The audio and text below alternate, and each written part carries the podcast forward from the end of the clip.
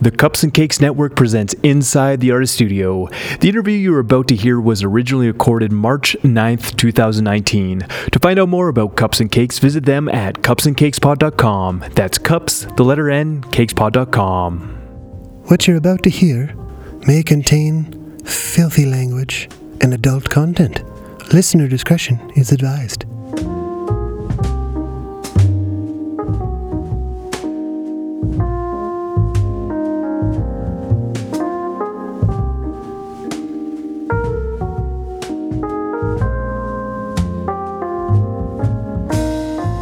Hello, dear listener. Jeff McCallum here with another episode of Inside the Artist Studio. Jonathan Kawchuk is an Edmontonian, Calgarian slash Torontonian who makes luscious experimental arrangements that revolve heavily around nature. His debut album North came out on Paperbag Records in early 2018 and was easily one of Canada's most underappreciated albums of that year.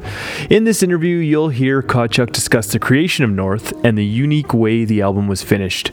We also learn about how Kawchuk's relationship with Paperbag Records started and about his time spent as an intern for Ben Frost and Nico Muhly at Greenhouse Studios. It was a wonderful chat, one that continues past the runtime of this episode on the Cups and Cakes vinyl unveil, where Kawchuk helps me open his own LP. And uh, in that episode, we talk about some of the amazing secrets hidden within the packaging of North. That episode will be available at cupsandcakespod.com on April 22nd. And now, it's with great pleasure that I welcome to the show Jonathan Kawchuk. Thanks. Let's start by talking about your debut album, North. Um, it's an album that I find extremely fascinating. There's so many different layers and levels, not to just the, the sounds on it itself, but how it was made. But I, I think uh, the best way to do this, let's start with the concept. It's a, it's an album that's very much inspired by nature, correct? Yeah, yeah, absolutely. Uh, I think pretty much everything that I do is. Uh, it was sort of a way of exploring things that I'm interested in. I mean, that's that's kind of the job of being a composer or artist. It's sort of a thinly veiled excuse for doing deep dives into whatever it is that interests you at the time. And a pretty consistent thing that's been a huge part of my life has been uh, the outdoors and being outside and field recording stuff, and specifically in in the north of the world, Okay. for sure. Now, talking about uh, the record, it was globally created, I guess is a good way to put it. yeah, yeah. Uh, so it, parts of it were written and recorded in Canada, Norway, Iceland, the UK, Israel, Portugal. Is there any other ones I missed there? Oh man, uh, Iceland, Denmark. Denmark too. Uh, yeah, it's it's kind of all over the place. So I was curious about how much the different countries influenced the different songs or, that you were working on while you were working on them. I guess it was kind of a a poor man's version of of doing a record in that way. For me, the the cheapest and most affordable and most accessible thing at the time was was to try to find the right people, no matter where they are. It was very much a, a record in the the age of the of the internet. Yeah. Um, so it, it stopped becoming a little bit about well, who's right in my city, who could be the a cello player, but who's just the right cellist anywhere. Yeah. Uh, which was both liberating and and kind of made it possible for somebody who's moving around and on a very thin student budget. It Yeah. was it was sort of a yeah this sort of MacGyvered together album from emailing people all over the world for sure. I haven't met still haven't met some of the people that worked on it even though we're in contact a lot. okay. Yeah, so some of it was me in these countries. I was traveling a lot at that time and Yeah. Other other times it was just people that I uh, had sort of this online relationship with. Oh, cool. Yeah. So cool. So you, you kind of traveled around. Sometimes you had some people giving you giving you tracks for it as well. Put it together, um, came up with this album you love, but then you treated it in a way like I've never heard being done before. you played it back and re-recorded it in a forest in Norway. Is that how it worked? That, yeah, that is what happened, and it was it was done in the the most scrappy way possible. I like bought speakers from uh, the British equivalent of, of like a big box store and then like return them after the trip. And it was it was very uh, yeah it was it was scrappy. Um, yeah I mean it's it's so important to me. You know if music is going to invoke a space um, it, it really helps to know what space you're invoking and for me it's just not a huge part of my life is, is being in stuffy studios or um, you know quote unquote nice sounding rooms to me the the place that I find the most important is kind of out there Yeah. uh, and the only way to do that is to go out there and actually do it. So, you know, in much the same way that you sort of have, if, if I were to blindfold us and walk us into a gymnasium, we'd have, a, you know, we'd know immediately by the sound of our voices and how that changes that we're not in a, a bathroom or Yeah. whatever. Yeah. And yeah, it was it was just about trying to place the music in that place Yeah. or evoke sort of maybe subconsciously uh, the place that I've written the music about. It, and it was sort of more of a I don't know. There's there's sort of this old romantic way of making art about nature that's very much you're on the other side of the looking glass and you're you're you're painting these pastoral scenes and, and to me it was just a little bit more interactive, a little bit more hands-on and, and, and less I don't know, gazing in on it as much as it was making something with the material rather than about the material. So yeah. So cool. One from the the second I, I picked up North and was listening to it, I, I wanted to know, and now I can ask the question: How much did that actually change the sound of the record before, and then after you played it back in Norway? Like, were were you was it noticeable to you that there was a new like frequencies and resonance that that was captured in some way by by doing it like that? Totally. Uh, I think it's like the difference of having. Uh, wow, what an analogy I'm gonna come up with here, but it's like having eggnog without nutmeg versus with nutmeg, or maybe better, like you're having like dal or something without salt and with salt. It's, it's just such a small thing Yeah. that isn't a huge percentage of the meal, but that changes the entire outlook of the meal. I think it made a huge difference. And if anything, it, you know, it, it changed the way that I treated the record and, and the way that I went about composing it. Yeah. So it it was very much, it wasn't just sort of a, a linear, like we do this thing, we record this stuff, we take it outside. It, it was kind of more of a feedback loop. So it changed how I worked on it. And I think when I listen side by side, I think it really does make a, a subtle but massive nutmegish kind of difference. For sure. Is it nutmeg that you put on? I think so. Okay. I'm not an eggnog guy. We might have to edit that and it just be like cinnamon. And after, I think it's nutmeg. It's definitely Okay. rum. You, you could have Yeah. used the analogy with rum. some yeah some eggnog head is gonna be listening to this and be like, oh man, they got it wrong. Idiots. Idiots. So you talked a little bit about composing the album. I was curious, what is your primary instrument? How do you approach writing a song? Yeah, well, I think that's a super good question. About as long as I've been doing anything else, I've been studying voice. Mm-hmm. You know, voice is definitely my main instrument from from like the trad definition of what an instrument is. But as long as I've been doing that, I've been learning how to record stuff and make stuff on the computer and going outside and field recording stuff. So they're almost all three of those things are the same thing to me Okay. in terms of importance, in terms of how they mix with each other. So yeah, it's it's a bonkers process, and it kind of changes every time. For me, like part of what's inspiring is maybe finding a new sound and seeing where that goes, finding a new piece of software, seeing where that goes. It, it's often different, but North.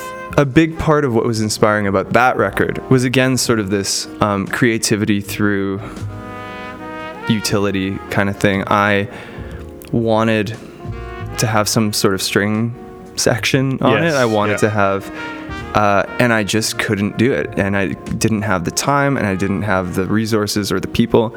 And so a lot of what sounds like strings is me with a upright piano and a fishing line covered in rosin, bowing the piano No way. and making a string sound. And uh, so yeah, it's uh, it's still a MacGyver record in that way. But even though it achieved this kind of string-like texture, it also isn't quite a regular string sound. I think that's it definitely isn't. Yeah. Yeah. So yeah, finding finding ways around sort of problems was a, was a big part of what North was about. And Yeah. and you know, I, I do have to say there were, there were times too when uh, there was just a big fancy studio that that fell into my lap and I had that option as well. So figuring out what makes sense to spend the time doing really high fidelity and, and, and figuring out what doesn't need to be super high fidelity and Yeah. what what makes sense to do a little bit more uh, I don't know under the radar that was really important but yeah it's a mishmash it's like a really collagey record there's so many field recordings there's so many like one track Lagos the last track last track last track unless you have the record which we'll talk about Ooh. uh, that song was basically me taking a stethoscope mic and recording a bunch of my friends singing from their chests. And No way, that really? Material. So it's yeah, it's so it's a funny thing to do because you you can't tell who's who or what gender they are or anything because like everything that gives a voice characteristic happens above your larynx. Yeah. So when you're listening to your vocal cords resonating through your chest, like around your heartbeat, it's just this weird sort of like humany, non-humany thing. Yeah. Uh, anyways, so yeah, it was just about finding the ingredients at the grocery store, a very specific grocery store, and seeing what I could cook with that. Nice. So cool. I had no idea that some of the sounds on there were like so interestingly made. That's really oh man, cool. there's underwater stuff. There, Yeah. There's all kinds of weirdness for sure. There should be like a director's commentary version of it. That'd be pretty fun. Maybe a little bit self-indulgent though. Um, okay, so the album was released early 2018 on Paperbag Records, um, which is probably one of the most revered indie labels in Canada, if not the most. I, I was very, very curious about how you managed to gain a relationship with Paperbag. Yeah, it. Well, I mean, it should be said that North.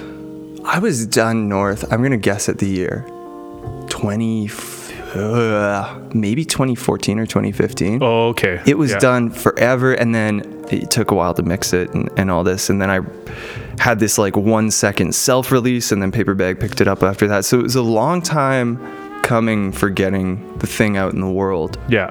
And I thought, man, at the time that I was going to release it myself without paper bag, I I'd played a show with Tim Hecker, who I thought was like a, a, an analogous Canadian counterpart to what I was doing at the time. Yeah. I'm like, well, if anybody knows how to deal with this kind of music, maybe it's his publicist. So I started talking to uh, Daryl Weeks, who uh, sadly just passed. Um, but he, you know, turned out to be a dear friend and changed my life for the better. And he, unbeknownst to me, kind of, uh, is more or less the in-house A&R guy for Paperbag in a way Oh. he's he's their publicist or he was and uh, you know he's he was a total music head Yeah. and would sort of poke them in the ribs sometimes and say have you have you i'm working with this this artist and i think they're kind of cool you should maybe check them out and very luckily at the time they were looking for whatever weird niche it is that i fit Yeah. he's like, hey, this weird Edmontonian kid, um, and I have started working together, and you need an artist like this. Do you want to give it a listen? And then very quickly, I was releasing a record on That's the uh, so cool. the paper bag out there east. So. Yeah, um, they're. I mean, if they ever listen to this, they're going to be embarrassed. But they're they're also uncommonly wonderful people Yeah. uh, as well. It's I not only are they very well respected as a record label, but they're also just truly in love with music and people that you want to hang out with. And, and friends of mine now, and That's and so great. It's, they're incredible. That I'm very is so lucky. I'm a very lucky boy, for sure. Yeah. Um, okay, so you did you grow up in Edmonton? I grew up until I was like 12 or something in Calgary, Okay. and then Edmonton. Yeah.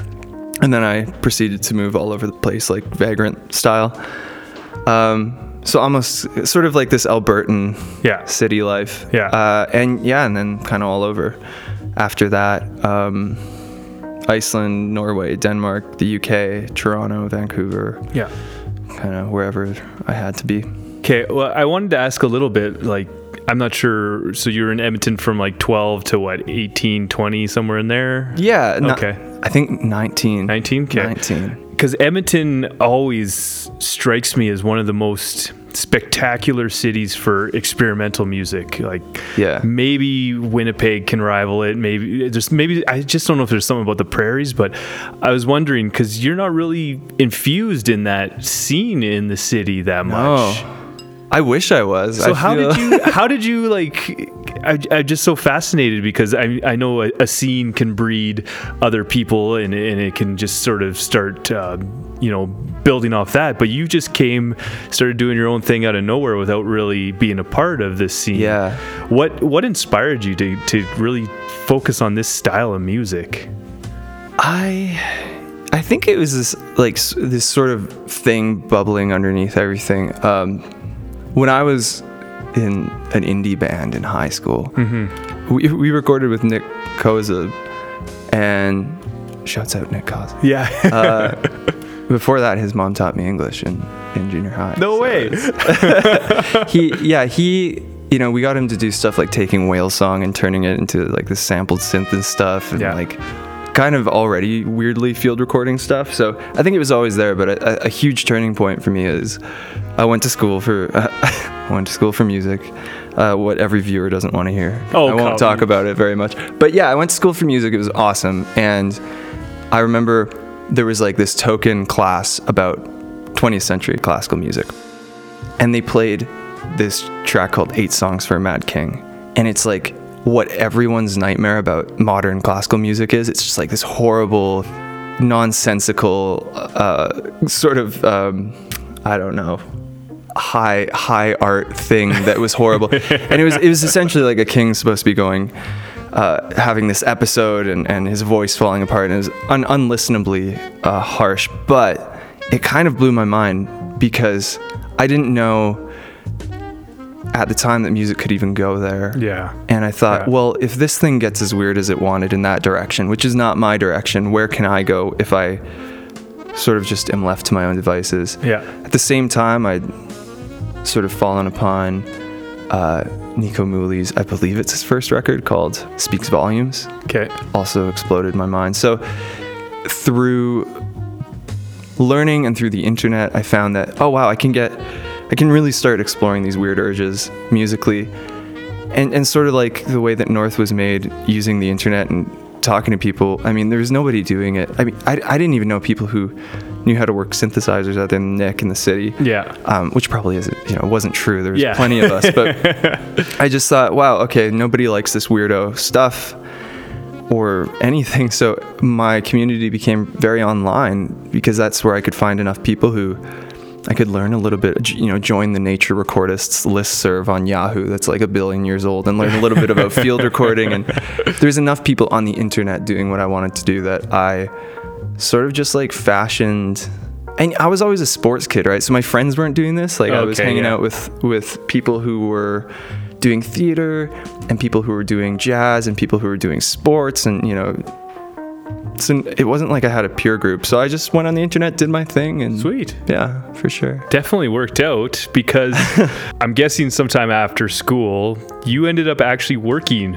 with Nico Muhly Yeah. and I also did. Ben Frost and Mr. Ben Frost. and yeah. also the Philip Glass ensemble. very briefly, yeah. Okay, like how did this all happen? I oh yeah, it was an act of like of adolescent hubris for sure. I I mean I was just very l- lost at, in terms of where to go to learn about the stuff I needed to learn about to make the music that I wanted to make. There's there's not like weirdo field recording uh, school that you can go to and, and do this, right? So, uh, you know, I was just emailing a bunch of people. Uh, I emailed Nico and Ben and Valgeir and all the bed, bedroom community peeps, and I was like, uh, "Hey, um, you guys seem to be at least in a direction that I, I feel like I'm falling towards. W- what did you do? And nobody got back to me. Yeah. Uh, and Sounds about right. yeah, except actually, I think Nico got back to me. He was very kind and very sweet, which is amazing for how busy that man is. That he sent, you know, sent an email to like little old Johnny Kawchuk in Edmonton. Uh, so thanks, Nico. Um, I won a contest. There was there was some like Christmas draw for I think it was a Nico Muhly CD. Yeah. And I entered it on the Facebook page and I won. And I was talking with the studio just because they didn't know how to ship it to Canada. They're like, we haven't shipped anything to Canada in a, in a while. There's and my email came up when we were emailing about it, and, and they said, "Hey, have you e- emailed us before?" I was like, "Yeah, I emailed Ben, just asking him like some advice." So, like, do you want me to pass it on to his like actual email? And then I got a very Hemingway-esque sort of email from Ben after that, being like, "You got to go out there and and you know take night classes in biology and meet as many people as you can, and some some maybe more." Uh, explicit advice and you know all these kind of like grab life by the horns young man and and, and know what it means to be alive if, if you're to be an artist and uh, which i mean is, is great advice and at the end of it he he said you know and if you want to know something that i think could help for education we do have an internship at greenhouse which is his studio or the studio that he was at at the time why don't you come by and so, 19 year old me was on a plane to Iceland, which was not a direct flight at the time. It was like five years after they got oranges. This Yeah, was not the totally. tourist Iceland we, we know now. yeah, very, very unprepared, much too young. Yeah. Uh, and, and on my way to work with these guys, which was a lot of classic intern things that had a lot to do with making coffee and Yeah. salad dressing. Yeah. Um, and then now and again, like Nico would be like, I have this 30 minute track. I need you to arrange it for 10 minutes for this record, which is way too much responsibility for, for, for a young man. Uh, so it was, yeah, it was sort of like, it was like being a fireman. It, it was just like nothing, nothing, nothing, nothing, way too much responsibility. um, but yeah, it was, it was a cool experience. And, and then uh, through that, I met my friend Dan Bora, who is the sound engineer at the Philip Glass Ensemble. And I, I have to, I feel like it's like this thing I always have to say, because it, it wasn't so much that I, on my own merit, did anything of value for them. Yeah. It was sort of like I was hanging out with Dan and they needed somebody to wrap cables. And I like blood suckingly was like, ah, I'll help if I can. And so for a night, I was like wrapping cables for the Philip Glass Ensemble and, and learning a little bit about how uh, Michael Riesman does his thing and, and whatever. And, and very much like just a helping hand, but it was illuminating and very exciting for Definitely. me, for sure. I bet. Yeah. Um, okay, one last question before we jump into the rapid fire. What do you got coming up for the rest of 2019? I am finishing my second record. No way. Yeah. Yep, yep, yep, yep. Sweet. It is, uh, oh my God. It's so much work to do it. like, oh my God. Uh, yeah, the second record is coming up, and uh, that thing is a beast. I'm really excited. Uh, I. I am so happy with it so far. Nice. Um, which is not always a thing that happens. So Yeah. for this record, there was a similar. There's similarities and differences from North, because a lot of North was a part of me that won't change for the rest of my life, and some of it was. So it's there's like a consistency there, but more or less, uh, took some of the things about North and just made them grow up a bit. Yeah. So I did the uh, the outdoor thing Mm-hmm. with this record in Kananaskis this time. Oh, nice. Uh, yeah, and it is in a an in super intense high fidelity 3D format. So I had seven speakers in surround sound, 15 microphones. The whole thing is going to be in Dolby Atmos, which is what you hear big superhero movies in. So Yeah. it's going to be in terms of trying to capture an immersive experience of a place. Uh, this thing is is super overkill for that. There's a lot of uh, kind of 3D immersion goodness happening. But then, as far as the music goes, too, I, I'm the production side of it. I'm happy with for sure. But the the music side, I think, is what's really special. A lot of very talented vocalists, especially, came through. It's a very vocal heavy record, so I'm pumped about it. Yeah. Is it going to actually come out this year, or, you, or is Hard there a good chance it might be 2020? Hard to say. the The problem with doing, I mean, I guess I'll talk about it more as it unfolds. But the problem with doing bizarro tech stuff is that every problem that arises, you're the first one that's ever had to deal with that problem. It's very slow going. So. Uh, yeah, we'll see. I would love if it came out soon. Yeah. And I would love if it came out later, if that's what's right. Uh, but yeah, we'll see what happens for Right sure. on. We're very excited to hear it. Very excited to hear it. Okay, well, let's jump into the rapid fire. Let's do it. Um, yeah, we're just going to jump right in. What album sparked your love of music? Oh my god. Uh Manu Chao, Esperanza, uh, Nika Muhly, uh, specifically the track Clear Music off of Speaks Volumes, um, a bunch of metal.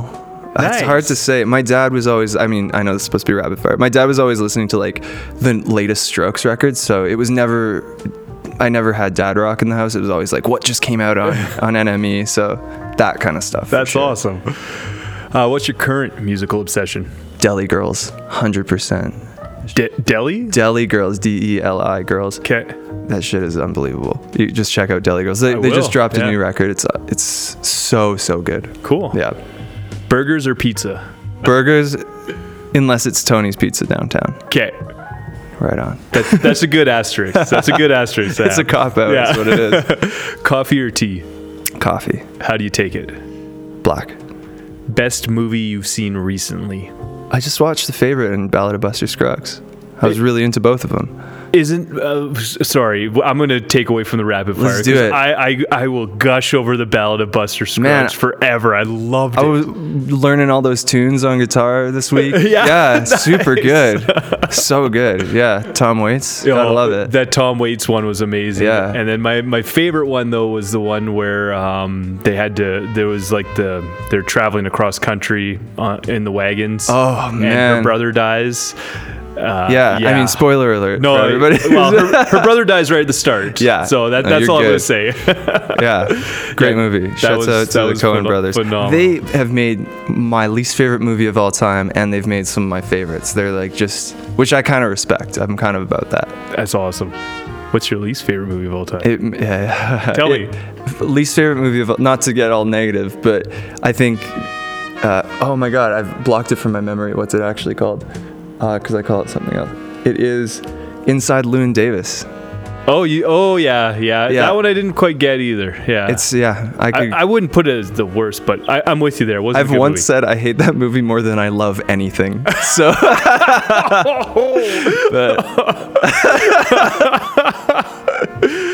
Okay, moving on. Alcohol or marijuana? uh, is it too like straight edge to go neither? No. I'm gonna go alcohol, but if I had neither. children, I'd rather they have marijuana. Okay. Interesting. Yeah. What's the best thing to happen to you on stage? When I was in my hilarious high school band, uh, people were chanting for my brother to take his shirt off because he was the guitarist. Yeah. And uh, he's n- not the kind of guy that would like to do that. He's like very reserved and, and very mature.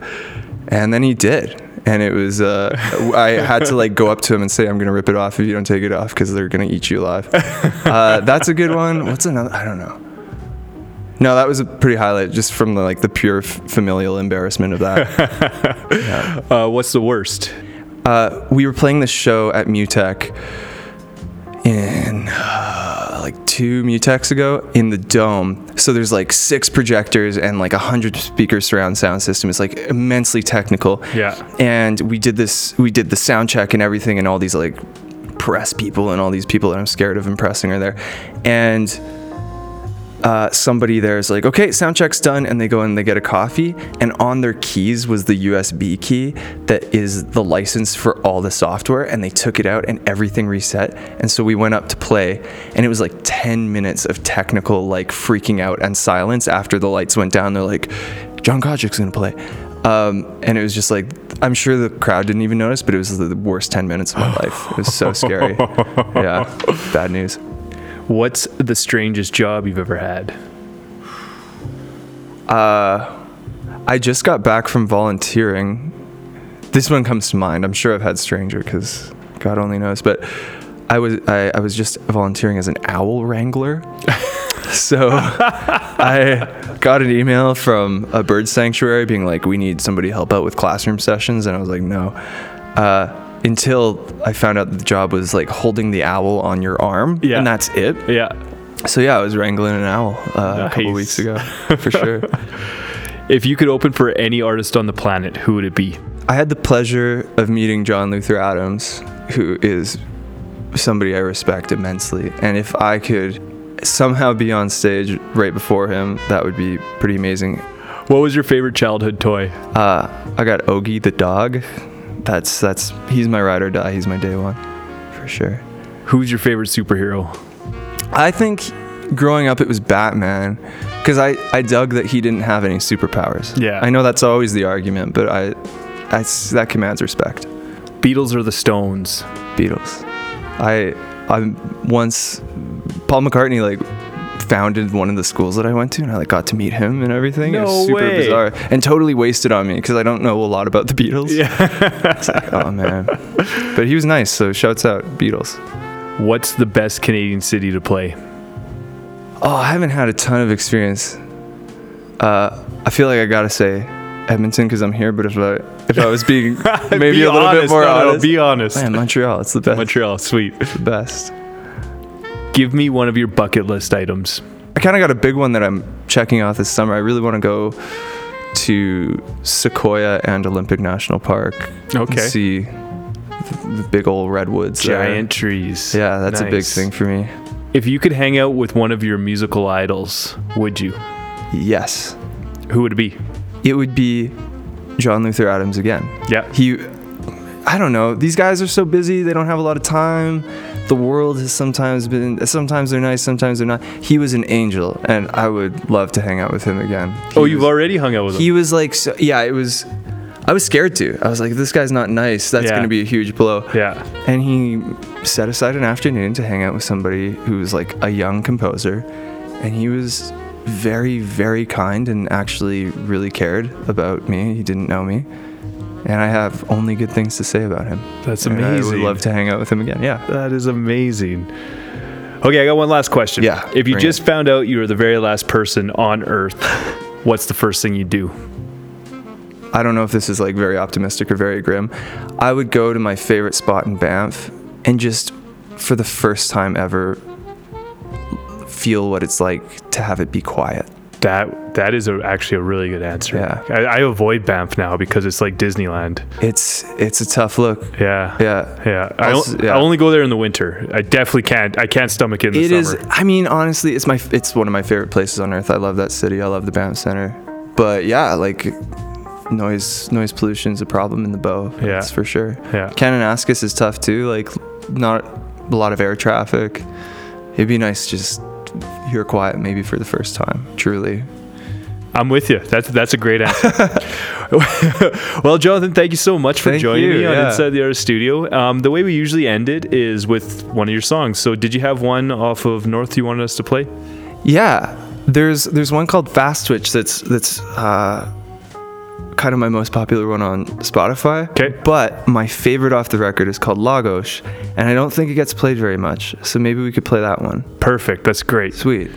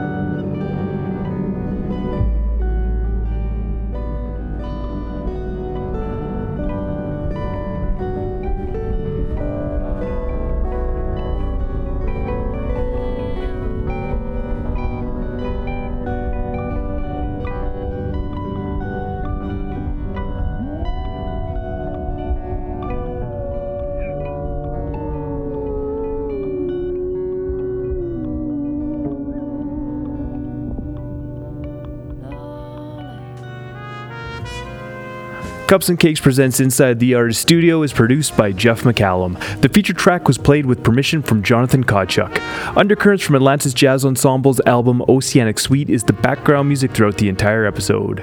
Oceanic Suite is available through Ottawa's Marlowe Records. Find out more at marlowerecords.com. Inside the Artist Studio is one of many ways the Cups and Cakes Network highlights Canadian music. Visit our website, cupsandcakespod.com, to browse our audio, video, and written content. That's cups, the letter N, cakespod.com. Thanks for listening.